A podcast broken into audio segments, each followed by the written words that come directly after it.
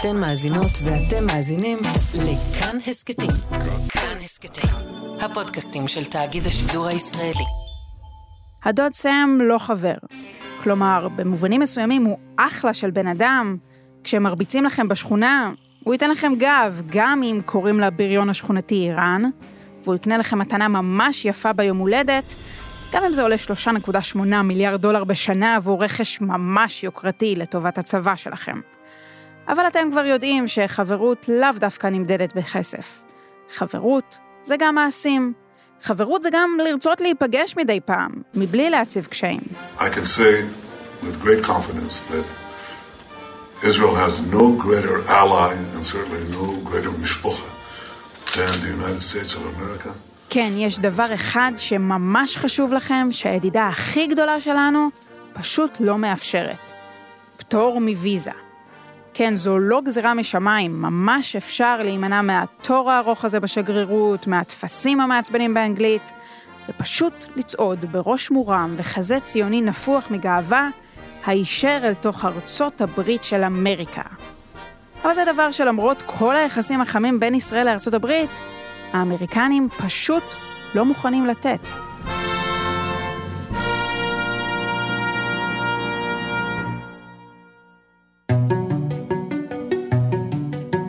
היי, אני גילי כהן ואתם על עוד יום, הסכת האקטואליה של כאן. והנה, תראו מה זה. השמיים נפתחו, הקורונה נגמרה, לא באמת, אבל זרמו איתנו רגע. ואפשר סוף סוף לתכנן את החופשה הבאה שלכם. איזה כיף שהקיץ בא. ותראו, אני לא יודעת מה קורה איתכם, אבל כשאני חושבת חופשה, אני חושבת ניו יורק. ולפי נתוני רשות שדות התעופה, עוד לפני הקורונה כמובן, זה גם מה שמרבית הישראלים חושבים.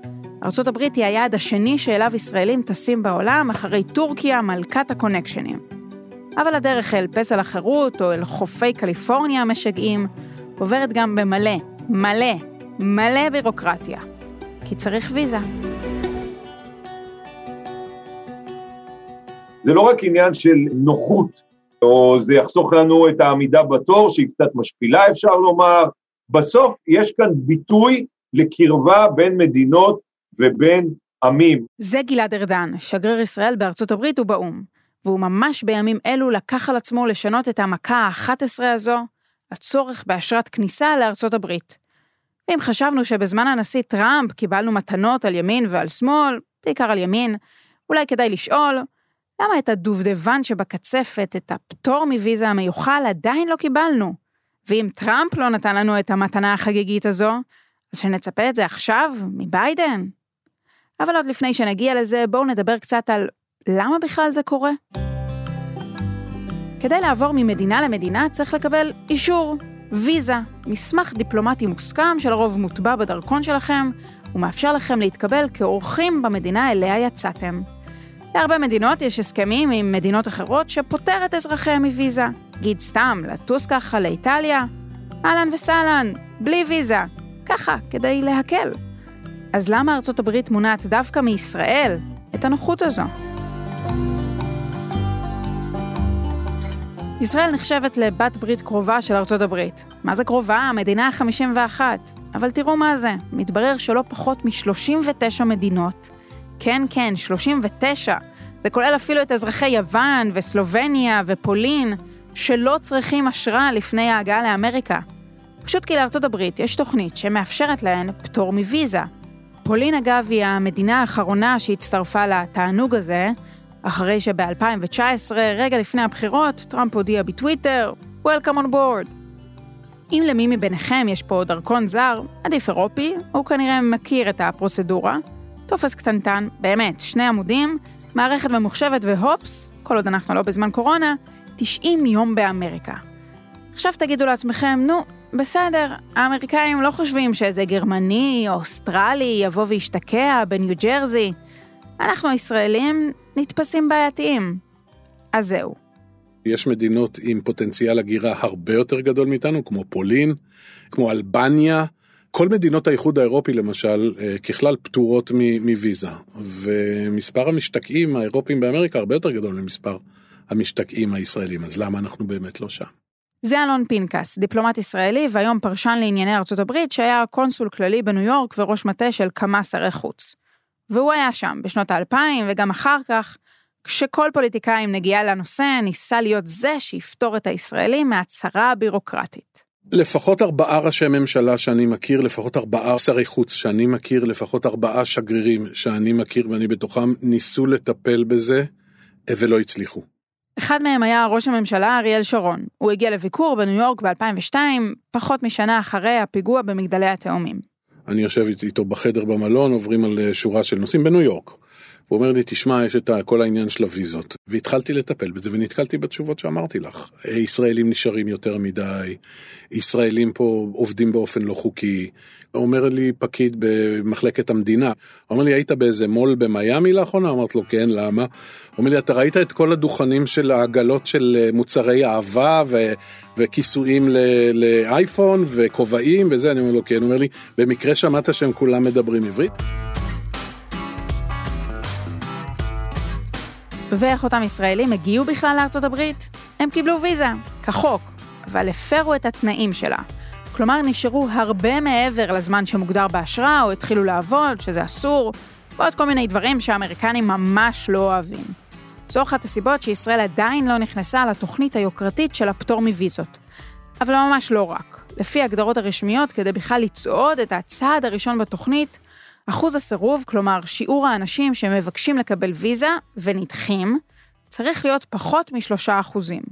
הממוצע הישראלי נע בין חמישה לשישה אחוזים, מה שמרחיק אותנו מהתוכנית. הממשל לא מסביר אה, למה אחוזי הסירוב שלנו הם מעל שלושה אחוז, שנה האחרונה אפילו שישה אחוז, כי הוא לא נותן את המאפיינים, כי הוא לא רוצה שיהיו סטריאוטיפים, מי הם אלה שהוא מסרב להם. אבל ברור שישראל יש לה הרבה דברים ייחודיים, יש פה אה, צבא כחובה, אה, יש פה אוכלוסיות אה, מסוימות, ואני לא יודע איך הממשל מתייחס לבקשות שלהם לוויזה, והממשל צריך לבדוק את עצמו, האם השלושה אחוז ומעלה האלה באמת מצדיקים התנגדות לתוכנית. יש כל מיני סיבות מדוע הישראלים לא מקבלים ויזה. זה יכול להיות בגלל שאתה חייל משוחרר, בלי עתיד תעסוקתי בישראל, או אולי בגלל שעשית תפקיד סופר מסווג ב-8200 והם חוששים מריגול, או שאתם דווקא זוג צעיר שבדיוק התחתן וכל החיים לפניכם. מבחינתם הם רואים, הם מתרשמים, הם מסתכלים על הפרטים והם אומרים, הוא פוטנציאל שניתן לו ויזה והוא יישאר כל החיים באמריקה ולעולם לא נמצא אותו. אלון פנקס מגלה לנו שזה לא רק החיילת שהרגע השתחררה או הסטודנט הצעיר, לפעמים גם אנשים ממש בכירים לא מקבלים ויזה. כולל כאלו שעד לפני רגע התקבלו בבית הלבן באופן חגיגי. היה מקרה של פוליטיקאי, לא אנקוב בשמו, מטעמי צניעותו ופרטיותו, נדחתה הבקשה שלו להיכנס לארצות הברית. פניתי לשגריר האמריקאי פה, זה היה אז אה, דן שפירו, השגריר בימי נשיאות אובמה, אה, ושפירו אמר לי, תשמע, אני אעזור, אבל אני רק רוצה שתבין במה מדובר.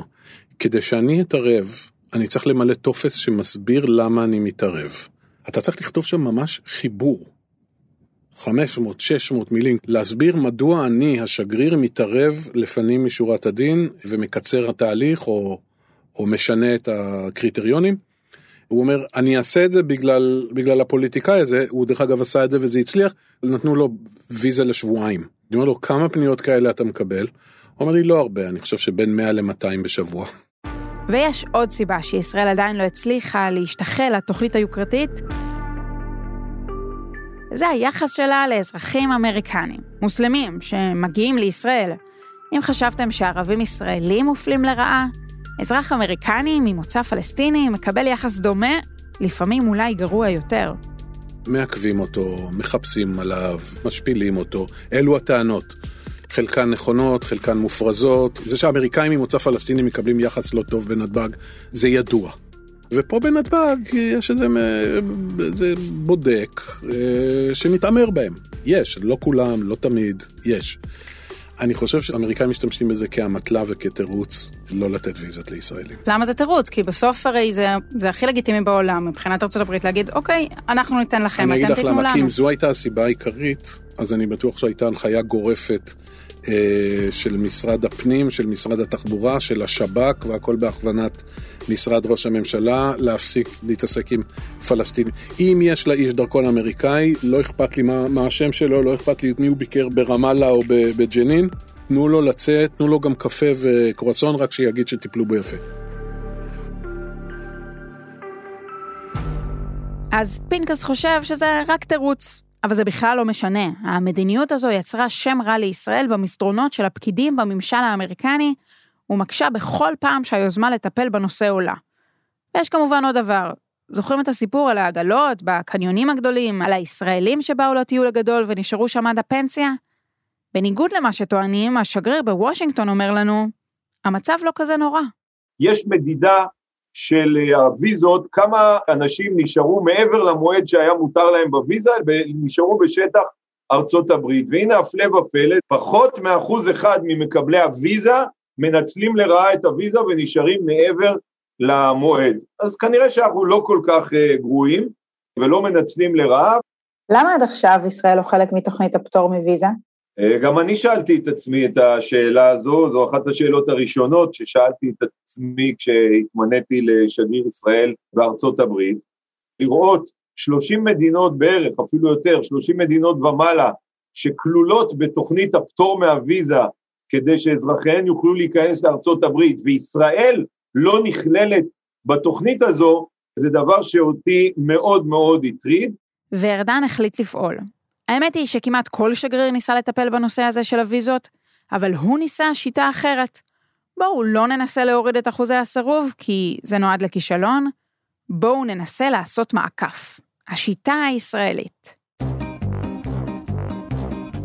גילינו שיש איזשהו מנגנון שיכול לתת פטור מכל מיני דרישות. ועדת המשפט, חוק חוקה ומשפט, אה, היא זו שיש לה סמכות בנושא, יחד עם השר לביטחון המולדת, והוקם כבר צוות משימה משותף. צוות משותף נשמע כמו בית קברות ליוזמות דיפלומטיות, אבל בינתיים מתברר שהצדדים כבר התחילו להיפגש, בזום כמובן, כדי להתקדם ולבחון האם בכל זאת אזרחי ישראל יכולים גם הם לקבל פטור.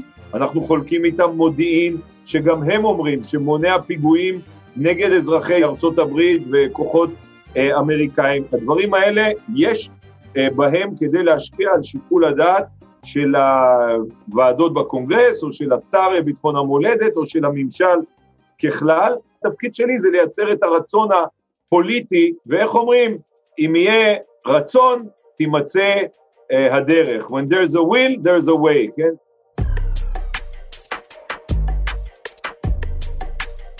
אבל תאמינו או לא, במהלך שנות הדיונים התברר שגם כאן עורמים קשיים, הרבה קשיים. מתברר שמאחורי הקלעים בכל המהלך הזה של הוויזות, ארצות הברית רוצה לקבל גישה למאגרי מידע. בעיקר כאלה של רישומים פליליים, אבל לא רק. האח הגדול מאמריקה, לא? ארדן היה השר שאחראי על המשטרה, השר לביטחון פנים. הוא יודע. כל מיני התעקשויות של משטרת ישראל, כן או לא לספק מידע על עבר פלילי של אה, אנשים ש... אה, אזרחי ישראל שמבקשים, רוצים לקבל את הפטור הזה מהוויזה, ומשרד המשפטים שהרים כל מיני דרישות על הגנה על פרטיותם של אזרחי ישראל, ו... ועוד ועוד uh, דרישות.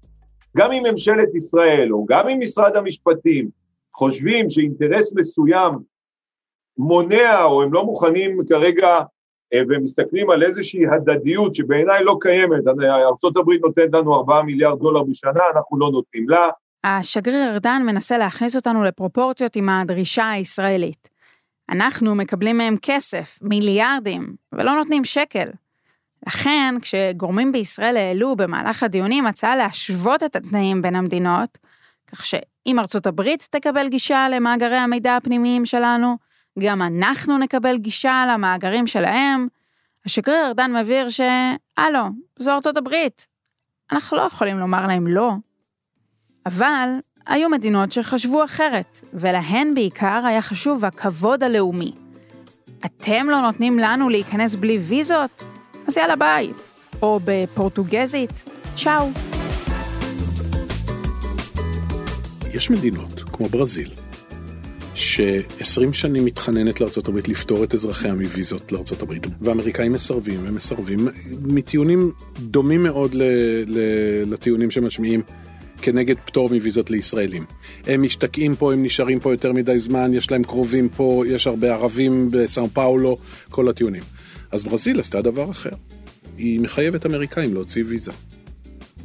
האמריקאים אמרו, אתם מטומטמים, יש לנו כל כך הרבה תיירים, אתם לא רוצים את הכסף? אומרים, לא, זה עניין של כבוד לאומי. אגב, כבוד לאומי, שימו לב לסיפור הבא של פנקס. מסתבר שבשיחות שישראל ניהלה בעשורים האחרונים על כל מיני נושאים, שממש לא קשורים לוויזות, כמו נגיד החזרת רמת הגולן, זה איכשהו הגיע גם לזה. וזה מעיד עד כמה ייחסו בישראל לסוגיית הוויזה חשיבות. זה עלה בהקשר של המשא ומתן עם סוריה, כבקשת צד, כי את לא יכולה להפוך את זה למדינה מדברת על החזרת רמת הגולן או על מדינה פלסטינית. אז את אומרת, כמו כן תפטרו את אה, אה, משה כהן מחולון מוויזה, נו באמת. אבל זה כן עלה, לא, לא תמיד ראש ממשלה העלה את זה, לא תמיד שר חוץ העלה את זה, לפעמים זה היה בצד. הוא תשמעו, מאוד נעריך, זה יקל עלינו, תראו את החבילה האמריקאית. כן, זה עלה כחלק מחבילת פיצויים. בדרך כלל חבילת פיצויים, כולם אומרים, מה, מה יש בה? יש בה מידע מודיעיני וגישה ללוויינים, וטילי תומהוק, ועוד טייסת של F-15, וויזה למשה כהן מחולון. בסדר, אבל זה כן עלה. Therefore, I have determined that it is time to officially recognize Jerusalem as the capital of Israel. In a moment, I will sign a presidential proclamation recognizing Israel's sovereign right over the Golan Heights. זוכרים אותו? את טראמפ, הנשיא הקודם של ארצות הברית שעשה כמעט כל מה שישראל רצתה? מה לא היה שם בארבע שנות הכהונה שלו? נתניהו רוצה שאמריקה תפרוש מהסכם הגרעין? קיבלת. שגרירות בירושלים? קיבלת. רמת הגולן? קיבלת. סיפוח? לא קיבלת, למרות שזה היה קרוב, אבל זה כבר סיפור אחר. הנקודה היא שישראל קיבלה מארצות הברית המון מתנות, וספציפית, נתניהו קיבל כמעט כל מה שהוא רצה. ובעיקר, הייתה לו, ולשליחו, השגריר אז רון דרמר, גישה מוחלטת לבית הלבן. ובכל זאת, אפילו בארבע השנים האלו, זה פשוט לא קרה. תראי, קודם כל הוא השיג ממנו דברים אחרים לא בהכרח פחות חשובים, כן? השגרירות ורמת הגולן ועוד הרבה דברים שהממשל הנוכחי דבק בהם ולא שינה אותם. והסכמי אברהם והמעורבות האמריקאית להשיג את ההסכמים, אלו דברים מרחיקי לכת. אז אני לא יודע אם זה נדחק או לא נדחק, אבל זה לא משנה. אני לא מצאתי עד כה איזושהי מניעה שאי אפשר להתגבר עליה כדי להשיג פתרון לדבר הזה, ואני בעזרת השם מקווה להתראיין אצלך גם כדי לחגוג את ההישג הזה, אני מקווה מאוד. ולארדן יש עוד סיבה טובה מבית לקוות לפתור את סאגת הוויזות. מאז שהתמניתי, ההורים שלי רוצים להגיע אליי לבקר, אבא שלי פנה לפני כמה שבועות, קבעו לו תור לאוגוסט 22, אוגוסט 22, כן, אבא שלי בן 74, אין לו כוונות אה, לברוח מהארץ ולהשתקע בארצות הברית, אבל לאמריקאים עכשיו יש מדיניות, וכידוע הם מאוד מאוד נוקשים בכללים שלהם. אז מה יגיע קודם? התור של אבא של השגריר בוושינגטון לוויזה המיוחלת, או אולי פריצת דרך במגעים שתאפשר לו ולכל ישראלי אחר שמצפה ומייחל כל כך להגיע לחופשה בארצות הברית בלי ויזה, בלי דאגות. ישראל אוהבת לחשוב על עצמה כמעצמה של ממש. אומת הסטארט-אפ עם הצבא הכי חזק והכי מוסרי, ובכלל, הכי הכי. אבל לפעמים דווקא סיפור קטן, כמו לעמוד בתור בוויזה ושגרירות ארצות הברית, מזכיר את מיקומנו בשרשרת. אנחנו עוד נקודה במזרח התיכון, גם אם היא לפעמים עושה הרבה רעש. ועד עכשיו, גם הרעש הזה לא הצליח להביא לפטור מוויזה. לפחות יש לנו תקווה.